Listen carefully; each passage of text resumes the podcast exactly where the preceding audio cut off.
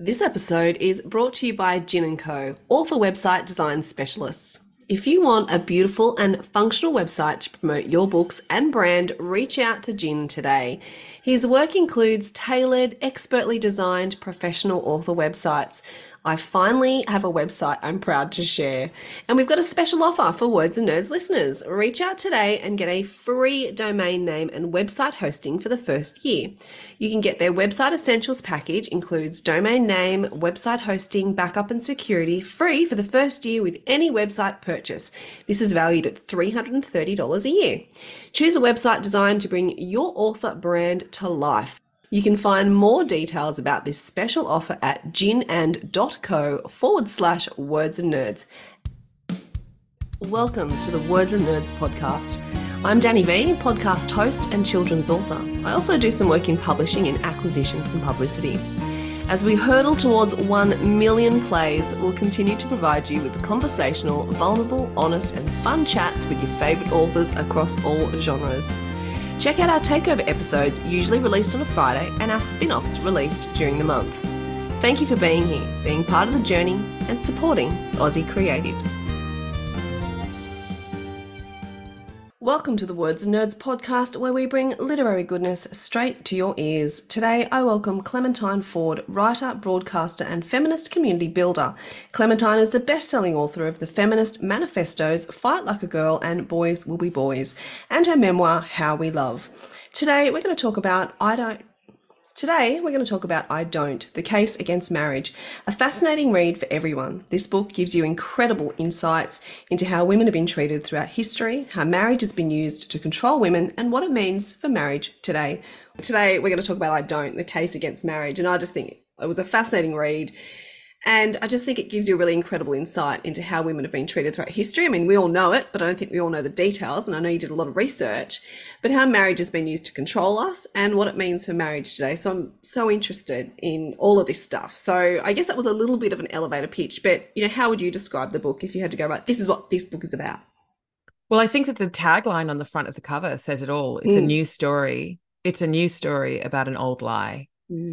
And, you know, to sort of like go a little bit deeper into that, it's looking at the history of marriage and telling women in particular, although of course the book is accessible to everyone and I want everyone to read it, but telling women in particular a lot of things they don't know about a topic they thought they did. Yeah. And whether or not you're pro or anti-marriage from the get-go, and even if at the end of reading this book, you still feel like, well, my marriage is good, or I still hold out hope for marriage, or I still think marriage can be what we make it, and I still want to do it, whatever. Like if you read the book, you'll see that I have what I think is a very rigorously argued position that marriage is unsalvageable. Now, whether or not people ultimately agree with that or not, I don't think that you can disagree with the arguments that I make the statistics about the history of it. But that essentially, like, I'm trying to ask people to think more critically about why they want to do this thing. Is it a human impulse, or is it the culmination of an extremely effective, extremely well-funded, and extremely well-adaptable millennia-long PR campaign? And I would argue that it's that, because I mean, for a start, even the fact of the idea that like we marry for love, you know, well, humans, they want to love each other. We get married, we fall in love, we're going to marry my best friend and be with him for the rest of my life, or her or them. That's a very new concept historically. The idea that you would marry someone for love is pretty recent. It's about 200 years old. It's called companionate marriage. And prior to that, marriage was about empire building. It was about economics, which is partly why women had absolutely no legal rights in it, because they were just traded as property between men to empire build and to kinship build, because it was recognized that large and stable families, like people married for the in-laws, large and stable families were a way to achieve economic security in the world. And they were especially a way for the incredibly wealthy to secure intergenerational wealth and to hoard intergenerational wealth, and for the less wealthy to improve their circumstances. Marriage for love was a radical new concept amongst mostly young people in around the 18th and 19th century, where people, as Stephanie Coontz puts out in her incredible book, Marriage, A History, the people who would have, the older people and the older generations who would have been watching these young people say, well, I want to marry for love, daddy, would have been like, you're insane. Marriage for love is flimsy and unreliable, because the idea that you would base something so important economically on something so transient as love was obvious to people, that they were like, love comes and goes, but economic security, that's what we're building here. And so now we've come to a position where we think in society that because love has always been a part of human society, of course it has, but it's been separate to marriage and empire building. But we think that somehow those two things have always been inextricably linked. So when someone like me comes along and says, well, we need to dismantle marriage, they're like, well, why do you hate men? Mm. And why do you hate love? And is it okay for people to be together? Like, what if you really like your partner? It's like, it's not about that. It's about the institution. What is the institution gaining from us continuing to sign up to it? What are we condoning when we, in a modern era, overlook the incredible harms that have been done to women throughout history? The lack of choice, the lack of freedom, the very fact that women had no control over their body or reproductive capacity, and that marriage gave all of those rights to their husbands. If you stand there today from a political position, and I'm about liberation politics, right? If you stand there today from a political position and you say, well, but I really love him and marriage gives me status in the world, both economically and socially, and so I'm just going to kind of overlook the fact that most women throughout history were abused in marriage because I want it. It sort of doesn't like stand up to scrutiny. Mm. But it doesn't mean, of course, that you can't form a de facto partnership with someone and still have that building of a world together. But something about the marriage still gives people a sense of, like, you know, smug, puffed out chest, ruffled feathers pride about it. And that's going to sound challenging to some of your listeners to hear it. It's going to sound like I'm being aggressive, you know, like, well, don't call me smug. I'm not calling you smug. I'm saying that the system is designed to make us feel a little bit smug about our choices and a little bit better than other people. And what's that about? Yeah. And the question, just what you said there, is like, why do we want it? And I think that it was what I was reading throughout. You know, I was brought up in the 80s, 90s, where it's expectation that, oh, you'll get married. And back then you'll get married to a man, you know, which I try and have a very different conversation with my kids now. But I think you've nailed it. Like, why do we want it? How does it benefit people? Look at its history. And I think you're right. Like, the wedding industry, like, we just buy into that. And you yourself describe yourself as a hopeless romantic. And I love that, because I think of myself as that way too. But the marriage propaganda and wedding industry, they buy into that so much. It's almost like, well, you can't love each other unless you get married, or this is just what you do. So why do we still subscribe to it when it has such a chaotic history attached to it?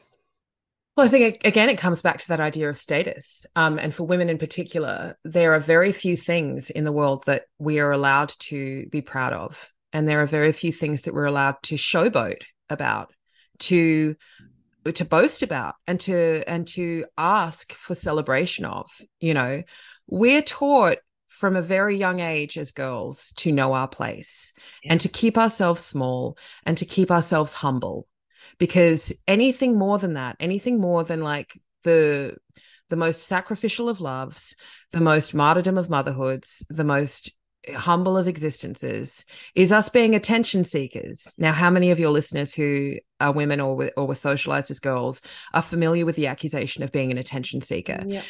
Particularly if you're opinionated. Opinionated, again, is another word that's usually only ascribed to women. Like, men don't get described as opinionated. They get described as knowledgeable. Assertive. Intellectual. Whereas women are opinionated. We're brash, we're bossy, we're shrill, we shriek. Intimidating. We're intimidating, and we're attention seekers. Now, I consider myself to be a politically minded person who is not afraid to speak what she thinks. And the number of times that I have come to a position from, you know, a researched position with intelligence, with a rigor that I think that I've developed over the years. Even me speaking about myself like this now, I'm aware that this is not how women are supposed to talk about ourselves. We're not supposed to say we're smart. We're not supposed to say that we're brilliant. We're not supposed to say that we are rigorous. On this podcast, you are supposed to say all of those things. Well, I mean, but in the world. Yeah, and no, so, I know what you're saying. So, of course, whenever I'm like talking about issues that I feel passionately about, you know, rape culture, for example, ending domestic abuse, even just unpacking toxic masculinity, even just sharing my own experiences of things that have happened to me in terms of like the online world and the abuse that I received, that I receive. Oh, you're an attention seeker. Mm. And it's like, I know you're saying that to try and make me feel ashamed, because shame is the best way that we get women to be silent. But I'm just going to agree with you. Yes, I am seeking attention for the things that I care about and the things that I think are important. And I'm seeking attention for people to listen to my voice, because I think that my voice is important and has proven itself to be valuable. So yes, I am an attention seeker, but you're calling me that because I'm a woman who's seeking attention. And it's all just you small, and it's built in fear. Exactly. You know, it's built in fear that you will say something that is true that then dismantles marriage, it dismantles patriarchy. So there's a fear in those insults. Exactly. But when we take that idea of like the attention seeker and the limited ways that women in the world are allowed to be big, allowed to take up space, allowed to be people in the world, one of the few ways that we are allowed to do that is through a wedding. And because it's acceptable for us to want attention for doing something so conformist to patriarchal values as marriage. It's acceptable for us to want attention for being, you know, sacrificial mothers. It's acceptable for us to because it's not about seeking attention in those. It's not considered to be seeking attention. It's considered to be co-signing. Mm. See, this woman supports it. And so as a woman who's getting married, I mean, this is just one part of it, obviously. But as a woman who's getting married, to be able to stand there on your big day. It's never called his big day, is it? No. It's always her big day. Yeah, it is. And isn't that funny that we talk about her big day? One. You get one in your life, your big day. And your big day is the day that you become someone's wife. Because, everyone can stop worrying about you now. You've got a man or a partner, even a wife. Like my position in the book that is that same-sex marriage is no more radical. Oh, sorry. My position in the book is that same-sex marriage is equally as unradical as heterosexual marriage.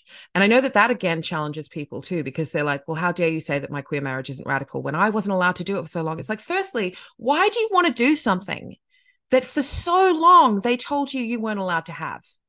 Why would you want to be a member of a club that tried so hard to keep you and our kind out of it? Mm. And secondly, what is radical about you, about the circle of who can engage in extremely conservative, extremely conformist ways of being? What is radical about that circle just becoming bigger so we can now have more people who are codifying it? One of the reasons why marriage is so important to the government, and that's another thing that I want people to think about, is why, when we know governments do not care about the happiness of the people. If they cared about the happiness of the people, then we would have a universal wage. Mm-hmm. If they cared about the happiness of mothers, then single mothers and mothers who live on the margins, mothers who live in the margins, wouldn't be struggling day to day, because they would know that the government cares about the happiness of me and my child and cares about the well-being of me and my child. So I don't have to worry about living on the breadline. The government, all governments, give zero fucks about their citizens. What they care about is the citizens conforming and complying.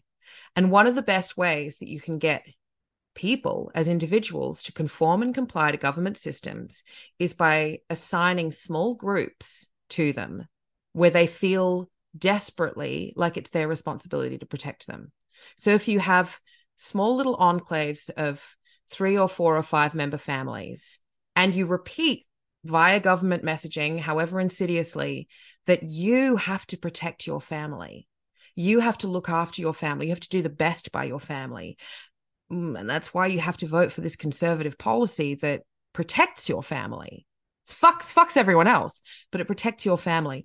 It appeals to people's idea that somehow there's this huge threat to their family, for example, for a start, but also that it keeps them in line. Yeah. It keeps them in line to the system. And it's a much easier way to control the population than by dealing with large uprisings of people. And if you look at what's happening right now, with large uprisings of people who are protesting the genocide in Palestine, that there are attempts being made everywhere to suppress people's freedom of speech on that, and to suppress the idea that a watching world is protesting what we can see in front of our very eyes, which is a military-funded imperialist government, which is not a representative of faith, but a representative of a government, doing everything they can to flatten a population and commit a genocide against a people. And there are people who are saying, we're not going to stand for it, because uprisings are, and they're being suppressed, and people are losing their jobs for speaking out,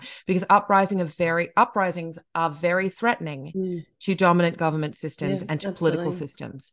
So that's just a very good example of how one of the ways then that you keep people in line is to make them feel like they constantly have to protect their own safety and their own values. We should question, when we're thinking about marriage, when effectively, particularly in Australia, you can live in a de facto relationship and get effectively all of the same benefits that you might from marriage.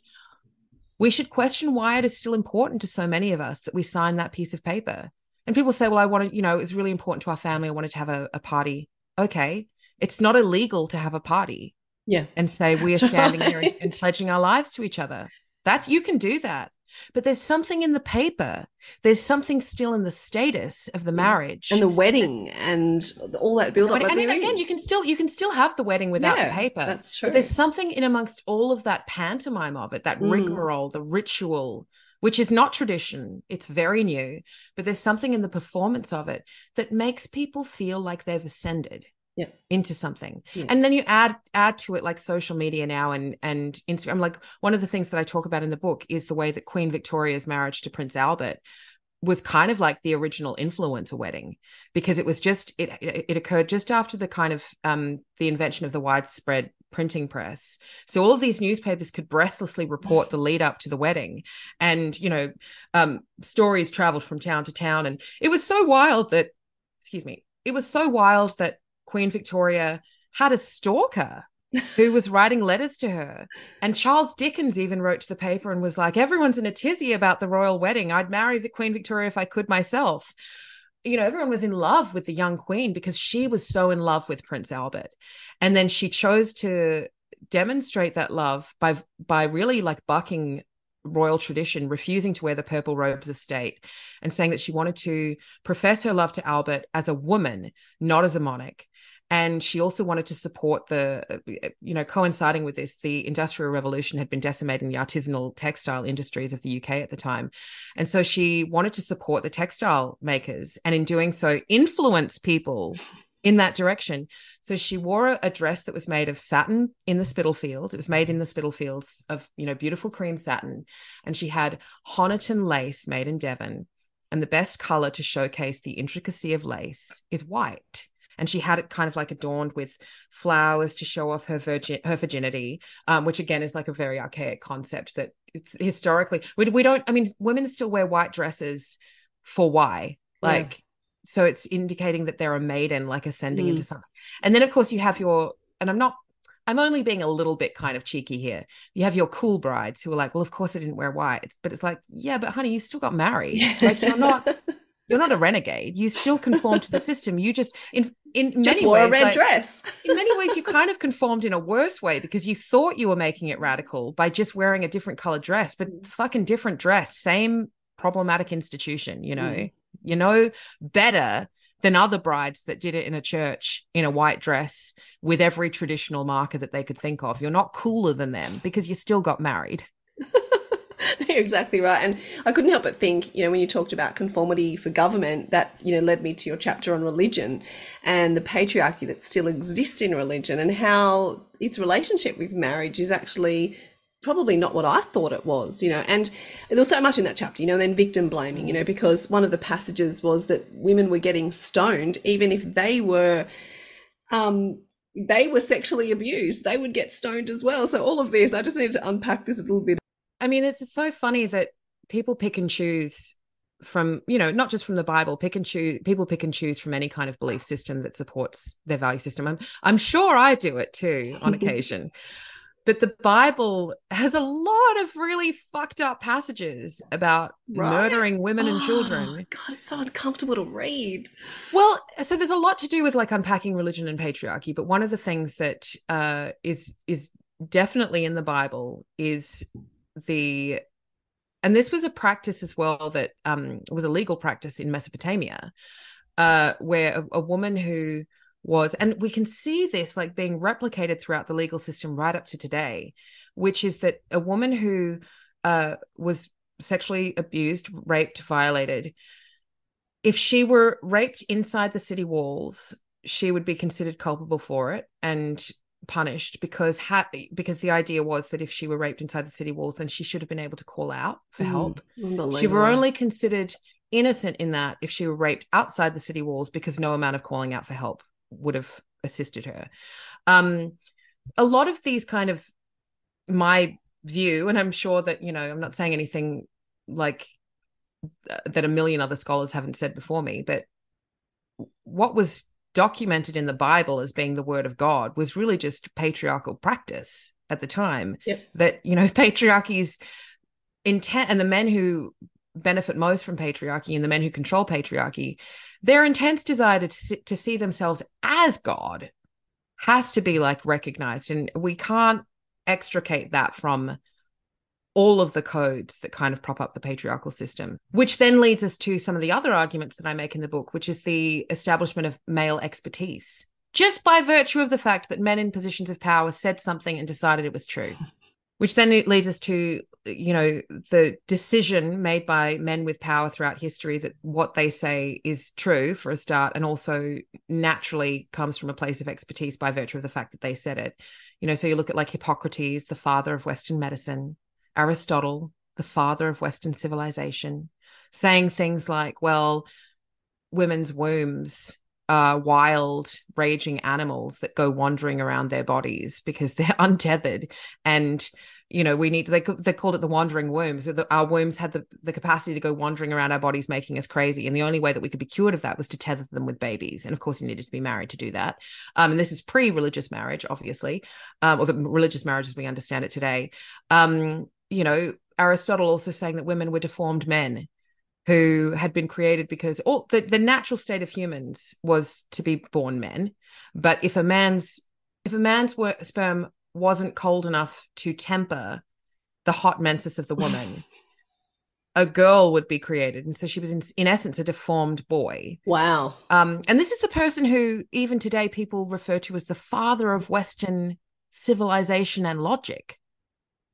The way that we just allow absolutely grotesque thoughts and assertions to be accepted as truth and fact because men decided that they were so is the reason why, if you're at the pub and you're speaking to fucking, I used the example at my launch last night, Dave down the pub, who's like, well, men built the world, women are naturally the nurturers, everyone knows it. You're like, you're literally speaking out of your ass, as were the men who said those things in the first place. They have no fucking idea what they're talking about, but they said what was convenient for them. Yeah, that's right. The reason that this idea of the woman as nurturer became so deeply held, and it was the white middle class woman who really was meant to embody this idea of the nurturing woman, because every other woman, particularly the working class women, have just been expected to clean up after everybody.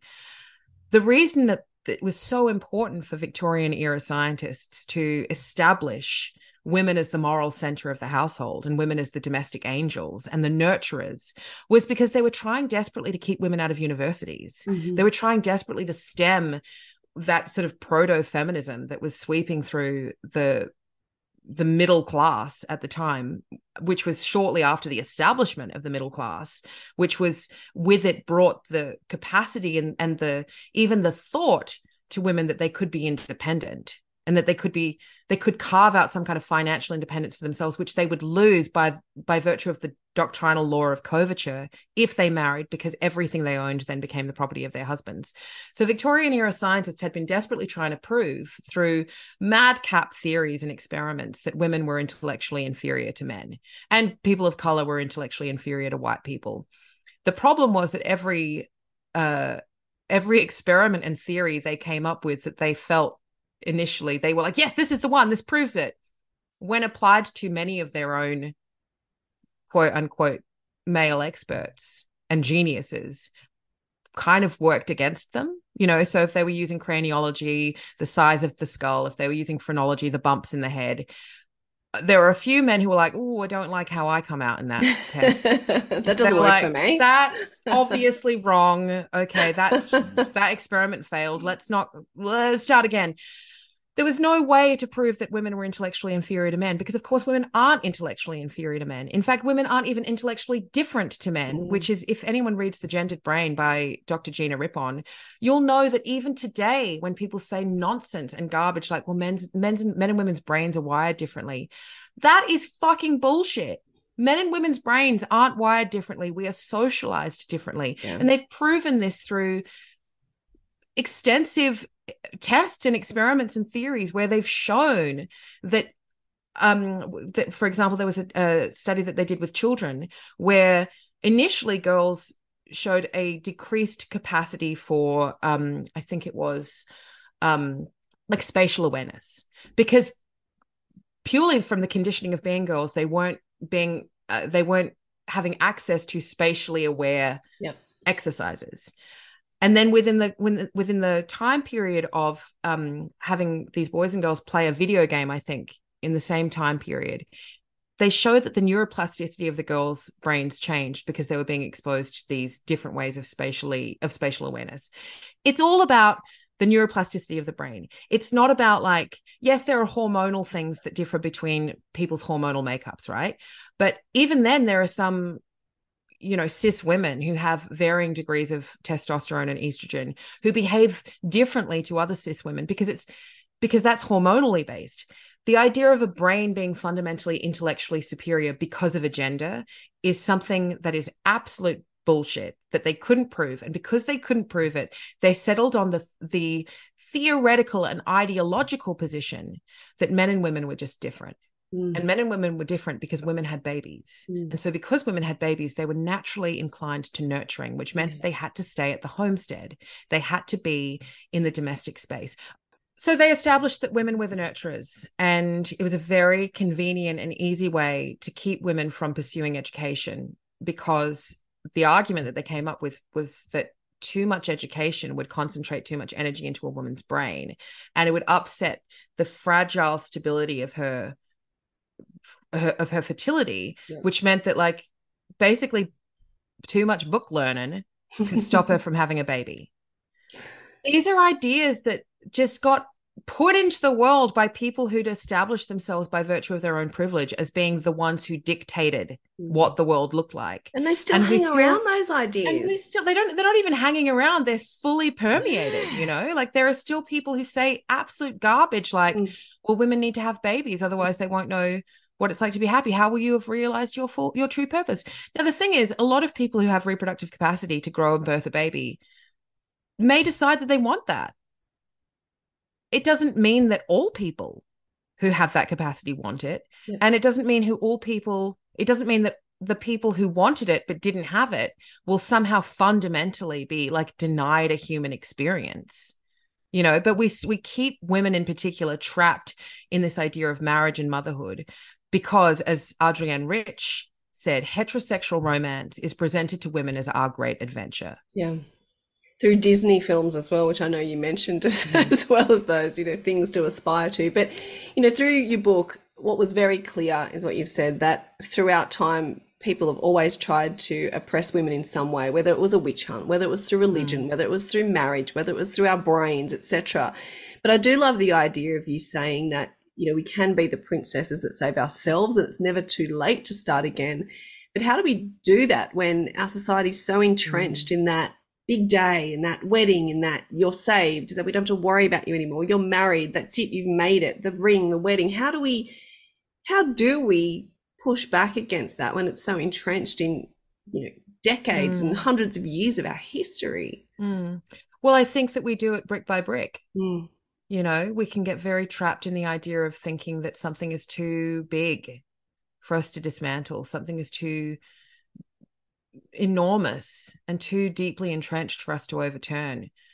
But the thing that I go back to is, listen, I'm not going to fool myself that every single person who reads this book is going to go out and file for divorce, even if they stay in their relationship. I'd love for them to do that, actually. In fact, if you're listening to this and if you read the book and if any of it resonates with you, I want you to know that you can divorce your spouse and stay together. You're allowed to do that. You can imagine those conversations. Well, there's something political about removing your name from the system that the government can point to and say, well, this is how many married people we have, and this is why we can institute these policies, because we can point to a conservative framework of family values. You can divorce and you can stay together. You can also divorce and leave. You can, if you changed your name, this is another really interesting one that a lot of women won't know. If you changed your name when you got married because, as is so often argued, I wanted to have the same last name as my children. Firstly, think about the subtext of that.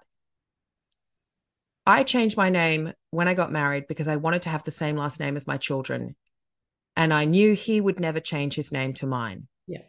I knew that the children would automatically get the father's name. So there was, a lot of thinking. I knew we could never all have my name. I knew that he wouldn't want it. So if you're a marriage of equals, automatically, why is that one of the first choices that's demanded of you? Yeah. Is that you give up your name. Oh, well, it's just your father's name anyway. Yeah, well, it's just his father's name by that reckoning. So you're choosing between your dad's name and his dad's name, except that he gets to have the name for himself, doesn't he? You don't. You don't. You're just on loan from one man to another, which goes back to the idea of coverture. Another good political reason for people to refuse to do it is because once upon a time, women had no legal choice. And you can say, well, there's that word, choice. Isn't the point that we have choice now? No, choice is an illusion.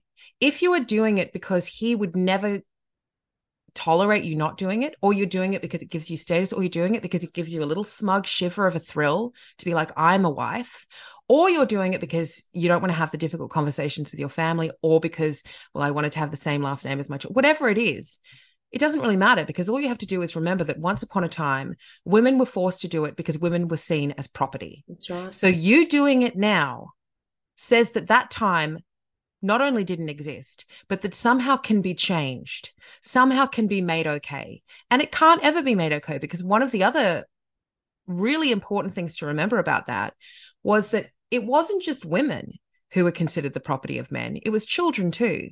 And so women were under the authority of their husband, and he owned the children. She couldn't leave because he would automatically legally keep the children because they were his. And they automatically got his name because that conferred status to them. So I would also ask your listeners to think, when they make the argument that I wanted to have the same last name as my children, or of course I gave the children his last name, think of the many countless infinite number of children throughout history, particularly in Western history, because matronymic naming traditions exist all over the world. It's just in the West where we have this very patronymic, I mean, they have patronymic naming traditions otherwise, elsewhere too, but the West really holds on to this idea of patronymic naming traditions as being the way that things are. So think about all of the children through European history who were born outside of wedlock, that great, like that great word that indicates exactly what it is, locked into wedhood. The children who were born outside of that, who were stamped with the brand illegitimate bastard, who, because they did not have the blessing of a man's name to turn them into fully realized humans of value and worth, were denied the opportunities that were given to other children who did have paternity, who were considered to be real. Because if you were born to an outside block, she was obviously a whore, she was a slut, she was a slattern, she was garbage, she was sullied goods. And you, as the child of sullied goods, were also sullied goods. Yeah. You couldn't inherit money. Even if you could be proven to be like the illegitimate child, to say that a human is illegitimate. Yeah. If you could be proven to be the child of a wealthy nobleman who'd just been fucking his maid and, let's be honest, probably assaulting her, you didn't have the right to anything that he owned and had inherited via intergenerational wealth, or stolen from the woman he'd married, or whatever it might be, because you were a bastard. A bastard. So I would say to women now, again, that it's deeply political to say, I am not going to give my child this man's name. I mean, you can merge the names if you want, you can come up with a new name, but at least consider that what you do when you automatically resort to the choice, quote unquote choice, of giving your child the man's name is that, again, you are codifying this system that for so much of history said that without it, your child would have no opportunity. And I want to read you a quote. I read it on another podcast the other day, but it's not only a beautiful kind of like rallying cry, but it also speaks to how long women have been wrestling with these choices and have been making these political decisions, and how some women really went against the grain to put themselves on the line to challenge them. This is Pauline Roland, a French socialist and feminist writer in the 19th century. She insisted on a radical view of the family. She was not married to her partner. They lived in a free union. They raised children by multiple parents. She was friends with Flora Tristan, who was another French socialist. And when Flora Tristan died, she adopted her child. Radical. And she wrote in a letter to Aglaé Saint-Hilaire, "I want to become a mother, but with paternity unknown. I have questioned myself severely on this subject. I asked myself whether, in the sixth state that pregnancy always brings on, I would be strong enough not to ask a man to give a name to the child in the eyes of the world, to whom he would be father before God. I also asked myself whether I had the right to bring into the world a being who would be rejected because of his birth. I resolved both questions affirmatively. I will be proud of my maternity, and my child will be proud of his birth." And I just read that. It makes me want to cry. Like, I'm welling up even saying it to you, because it wasn't just an ideological position for her to kind of muse and ponder. For her to say, rejected in the eyes of the world, yeah, and then say, no, I will be proud of my maternity. It is just as important, if not more so, than paternity. And my child will be proud of his birth. My child will be proud of his mother, is what she's saying. And my child will be proud of himself, without this stamp of approval that comes from like the patriarchy saying, well, you're a legitimate child. So all of these things matter. And we can sit there and say, well, it's, you know, it's romantic, it's choice, it's tradition. None of this happens except by design. Yeah. And when I say we can dismantle it brick by brick, I'm not naive enough or Pollyanna enough to think that I'm going to dismantle marriage with one book. Like many of these women, like Pauline Roland, like Flora Tristan, like Voltairine de Cleyre, who was a 19th century marriage abolitionist and anarchist, Mary Wollstonecraft, you know, Moderata Fonte from the 1600s, going all the way back to the Indian nuns of, you know, 400 BC who were raging against marriage. They did their part. They took down their bricks, and none of them lived long enough to see what we have now.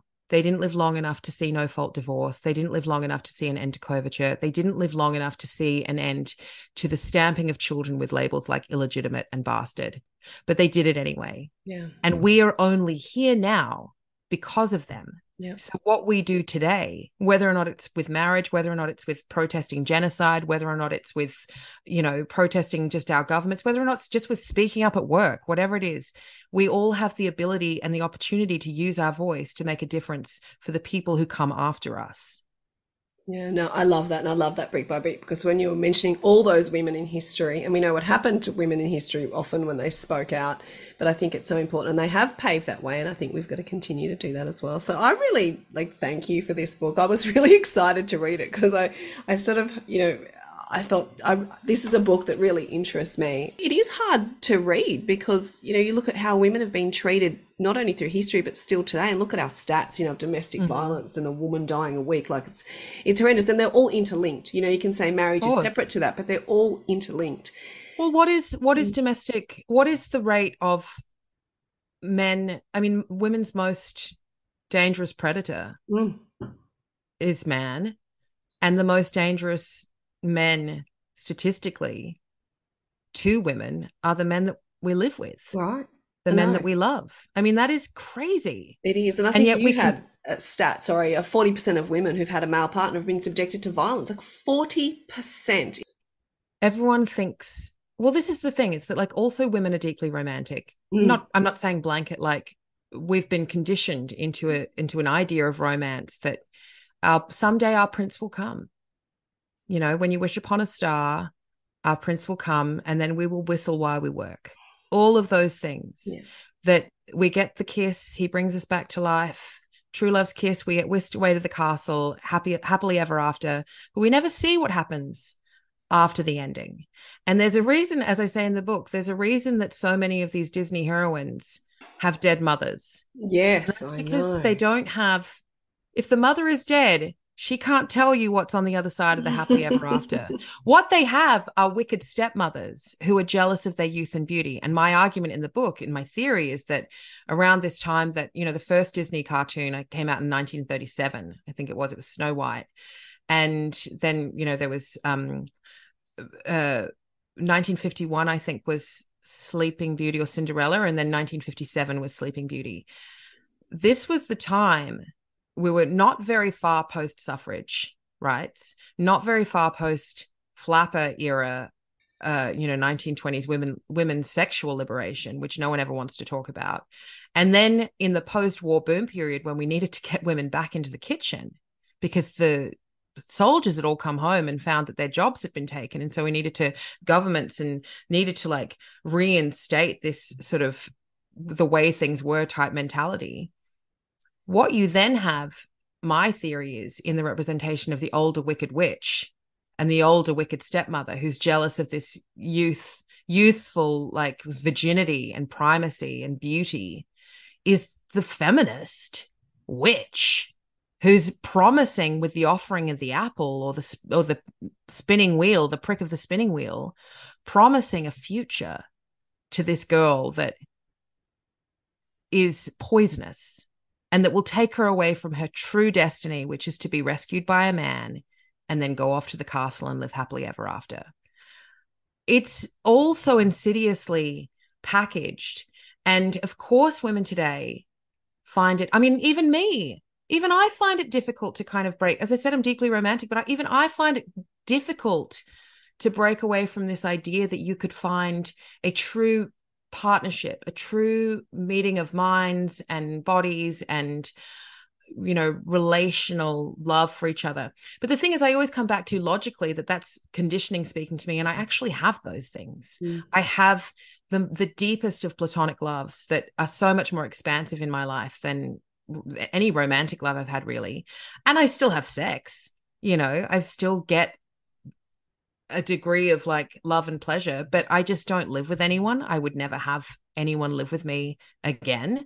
I'm not interested in that. And then so people say, okay, well, that's all very well and good for you, big fancy author. What if we can't afford it? And I get that. That's a fair point. And that's how society's built again. Society is structured around the convenience of marriage and that's deliberate design. Deliberate design. Absolutely. Women, you need to find someone, preferably a man, but, we'll accept same-sex relationships now because they're sort of propping up the conformist conservative idea of the family. Women, you need to find someone who will take care of you and who will give you validity and meaning and who will give you status in the world and who, in these very troubling economic times, will be someone on whom you can rely when you have children. That is a deeply... firstly, deliberate design of the system to, again, I go back to this idea that if we really cared about mothers and if we really recognized the work that mothers do purely economically, if what you value is capitalism, and let's just say for a moment that I do, I don't, but let's just say I was well, I'm propping up the capitalist system. I'm a politician and I'm invested in capitalism. I'd be like, do you know who the biggest providers of workers to the world are? Women, mostly. Yes, it's not just women who have babies, and not all women have babies. But I would be like, women are the ones who are providing the next generation of workers. We need to make sure that those workers are safe, well-adjusted. And the best way that you can make sure that, well, my idea is that one of the most important ways to raise a well-adjusted, healthy, supported, happy child is to make sure their mother is all of those things, because she's the one who's largely doing the care work of raising them. If you make women, but this is how it works, you make women afraid of being single mothers and mothers in the margins, because then they won't buck the system. And one of the reasons why patriarchy really needs women to commit themselves to marriage isn't just because it doesn't give a fuck about single mothers. It's because it needs women to commit themselves to the care of men. Yeah. Because without women committing themselves to the care of men, men themselves might start to question the systems that they live in.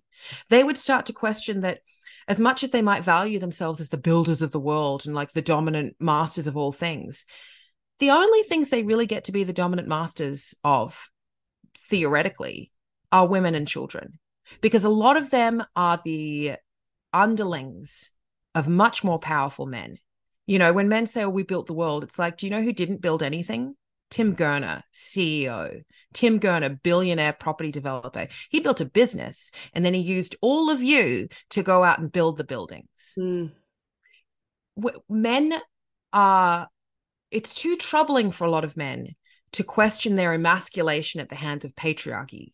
And so they switch that and they say that we're being emasculated by women, because it's easier for them to blame women for that, because they're also, in the same way that women who stand up on their wedding day and say, well, this is the one thing I'm allowed to get attention for, the one thing that they're allowed to do as men is to blame women. They're not allowed to question the patriarchal system, because the patriarchal system will turn on them.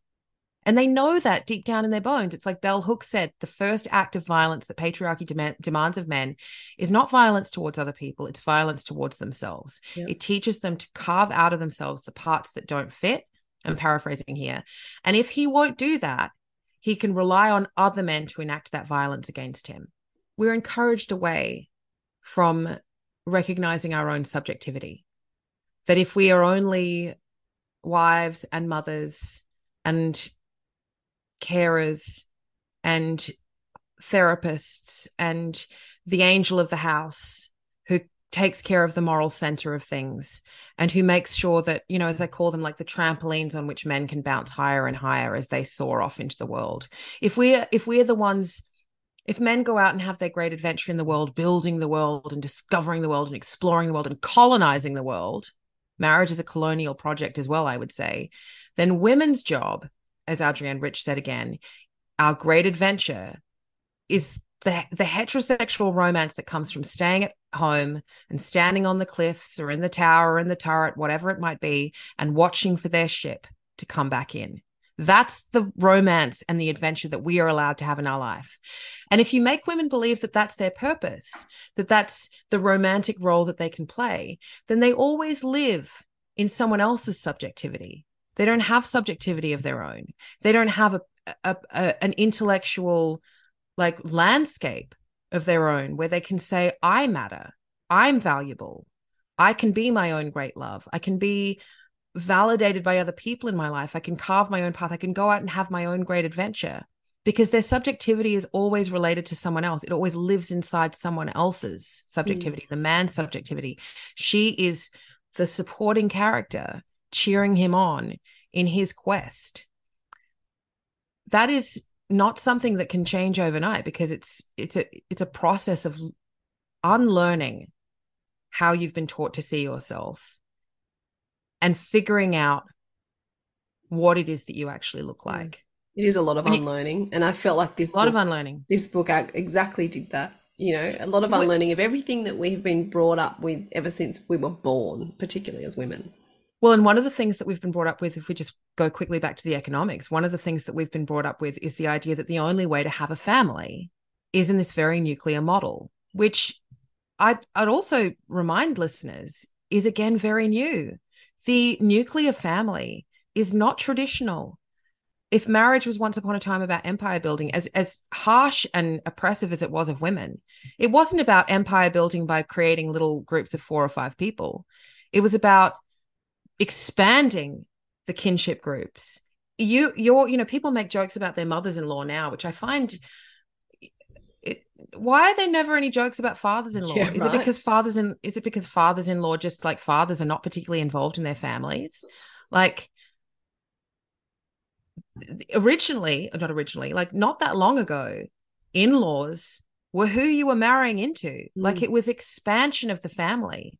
So in that sense, the economic security that came from marriage under the system that they were in, it was oppressive towards women. Women didn't have any choice, but it at least provided some kind of economic framework. Now we have this idea that family is this one thing. You marry one person and you have a few kids, and then that's it. That's your little cohort, and you protect them with your life. And I've got a new family now. I grew up and I've left my parents. Now I've got this family.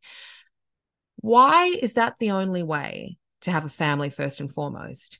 And considering we do live in such economic suffocation, and there are people out there who I understand cannot in their mind afford, and in practicality as well, although let's be real, single mothers scrape by and do it very punitively every day. But just because something is hard doesn't mean it's not possible.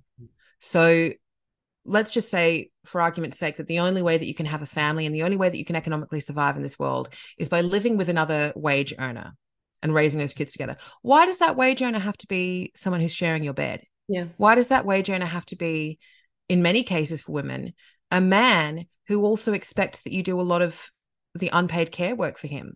Why can it not be a wage earner who is also a friend? Why can it not be a wage earner who's a sister, who is two friends, three friends? Why can mothers not imagine a life for themselves where the children are actually separate to the men who offer the sperm to create the children? Now, like, just leave aside, if you're out there and you're like, but I want to have a relationship, just forget that for a moment and just think about the actual biological imperative that you might have to have a child and the biological capacity that you have. If I have a uterus and a womb, which I do, I've had a child. If I found myself in my, dwindling reproductive years, and they always make women feel like, hurry up, time's running out. Or geriatric pregnancy, that was my favourite term. Yeah, I was 35 and I was a geriatric pregnancy. Yeah, same. If I wasn't in a relationship with someone at the time who I created an incredible child with, and now we're beautiful co-parents together, so there's always also possibilities to grow and move on with someone. How is it logical that we then live in a world where my probable, although not necessarily automatic, but my probable response to that would be, well, I guess I don't get to have a child because I don't have a boyfriend, because I don't have a husband. Why is this thing, this incredible, magical, extraordinary capacity that my body has given me to have a child that I want to use, contingent upon whether or not I find some guy to help me do it, or to give me permission in the eyes of society to have that child? It goes back to the illegitimacy again, that for a woman to do it alone, she's somehow less. She's less than, but also she's unwanted goods. She's garbage herself. She's duplicitous in some way. She's doing it wrong. She's bucking the trends of society, and therefore we have to be deeply suspicious of her. It is crazy that we cannot, or what I think we should do is reimagine for ourselves. And if any women out there are in that position where they are of reproductive age, they'd like to have a child, they don't feel like they have someone to do it with, and they're like, time's running out, and they're starting to get a bit musical chairs desperate. Oh, I've got to just find a guy to do it with. You don't have to find a guy to do it with. You can find a friend to do it with. You can do it by yourself and get the support of friends. You could live with other single mothers. There are whole communities of women out there who are reimagining how we could live in the world.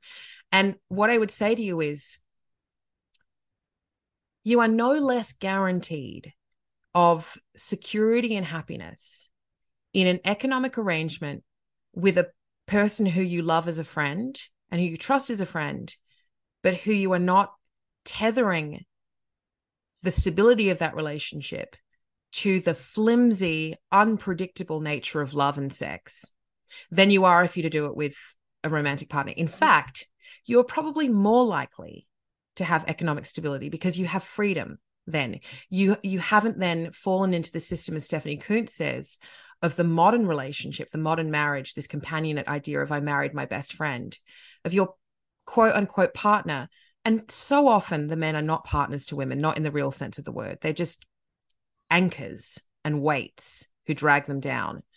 But you're not then tethering yourself to them in a way that makes it harder for you to leave later. You know, you're not, that person doesn't have to be every single thing to you. Best friend, lover, economic co-support, co-parent, therapist. Like, we put too much emphasis and pressure on this idea of like the soulmate, that to qualify our relationship, to qualify the relationship that we have with the person we might be sleeping with, the most important relationship of our life, we have to somehow prove that it's like it exists on this really spiritual plane, when actually like raising children is hard. And maybe we'd all be better off if we raised children more in like economic and platonic partnerships, rather than threatening the fragility of that union and that sort of like home. I think you're right. Like all of these like hormones. Yeah, but we put so much pressure on relationships, and we expect that one person. We have so many expectations of that romantic partner that you wouldn't possibly expect from a friend or a parent or a sister, you know, and then we wonder why they buckle under the fragility. And I think we underestimate how fragile these romantic relationships are. Well, the other thing as well is like, if you're a woman out there and you're kind of like, some of this is sitting a little bit uncomfortably with you because maybe it's highlighting some of the inequality in your home, or it's hard not to think about it when it's being laid out so clearly. Firstly, I want you to know that I love you. You're not stupid for having wound up in this situation. A lot of women feel really embarrassed about it. And I know, because I was one of them. Yeah. And it's hard to talk about because they feel like it would never happen to them. But in the same way that victim survivors of domestic abuse don't think it's going to happen to them often, we know that it can happen to anyone. Yeah. And it can happen to anyone. And this kind of like exploitation can happen to anyone because it's the system that conditions us into it. So if you're listening to this and it's feeling like uncomfortably kind of close to the bone, think to yourself, if you were living with a friend, would you tolerate them throwing their clothes next to the laundry basket? Would you tolerate them leaving the dishes in the sink for you to do? Would you tolerate them if you said, well, have you paid the bill for the electricity yet? It's your turn this month, saying, I'll do it later. There's so many things that we would never tolerate from a friend or from a housemate, because we would recognize them for what they are, which is abject signs of disrespect that made our life more difficult and our home life really untenable, that we swallow as women when it's coming from a partner, and not always a male partner. This definitely happens in same-sex relationships too, that we swallow because we feel like there's, you know, it's the sunk cost fallacy. I've put 7 years into this. If I leave now, that's 7 years down the drain, you know, and that's a real thing for a lot of women. They're like, well, I have to go and find someone else. Firstly, you don't have to find anyone else. Like, you're whole and complete all by yourself. But secondly, if what you're worried about is the time that you've put in, flip it. Think about the time that you have left to save. Yeah. Absolutely. You've put 7 years in, you've put 10 years in, you've put 15 years in. You're like, well, sunk cost. If I leave now, that's 10 years down the drain. You've maybe got 20 or 30 years of life left that you can save for yourself. You're 10, you're at the pokies and you're $10 down. You know, everyone, this is the reason I say pokies is because, despite the fact that we know the house always wins, despite the fact that we know there are countless, like, most people are not like living with their soulmate. Most people are not so like deeply in love every single day of their life. They just kind of tolerate it. Mm-hmm. And we also know that for all that we might kind of like herald in the idea of a soulmate, fucking the majority of women in history were not married to their soulmate. And they may not have ever had an experience of love with a man under the conditions that they were living in. Yep. The love that they had would have come from their friends and from the women who understood them.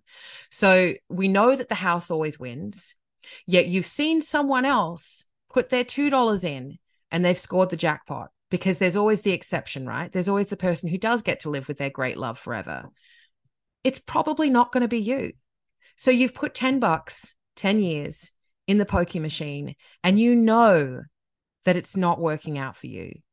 And you're like, I've just put 10, if I just put $2 more in, I might win that 10 years, yeah, 10 years back. I might get it back. Soon you're going to be $30, $40 more down the drain. And then you've run out of money, you've run out of years, you've run out of time. This moment today, listening to this podcast, if it is the sign that you're looking for, then take the sign. I love the idea of flipping it, because any decision that I've made in my life, I look at from perspective of 96-year-old Dani, and I'm like, what would 96-year-old Dani think? 96-year-old Dani would think, do this or do that, because it's hard in the moment. It's hard to do all of those things, but it ends up being better and easier as you absolutely. And when you speak to women on the other side of it, you will be, you know, just awash with victory stories of women who've reclaimed their lives and reclaimed their happiness, who've reclaimed their peace. And one thing I said, and I stress that again, you know, I have a really wonderful relationship with my son's father. I think he's a wonderful man, and I really value him as a friend and a co-parent, but we just didn't work out as a couple. And that's okay. Okay. But society says it's not okay, you know. And we saved our family by separating. You know, women are also trapped into staying because they're told, well, you don't want to have a broken family. The family was broken. Yeah. I was broken. Our relationship was broken, and now it's fixed. Yep. Now it's healed, and it's not the same as it was. There's scars still, but it's like, you know, it's like Japanese pottery thing. Yeah. I know, what you mean. Yeah, something is like stuck back together, and it creates something more beautiful. Yeah. It's not, as I said, like earlier on, something might be hard, but it doesn't mean it's impossible. Yeah.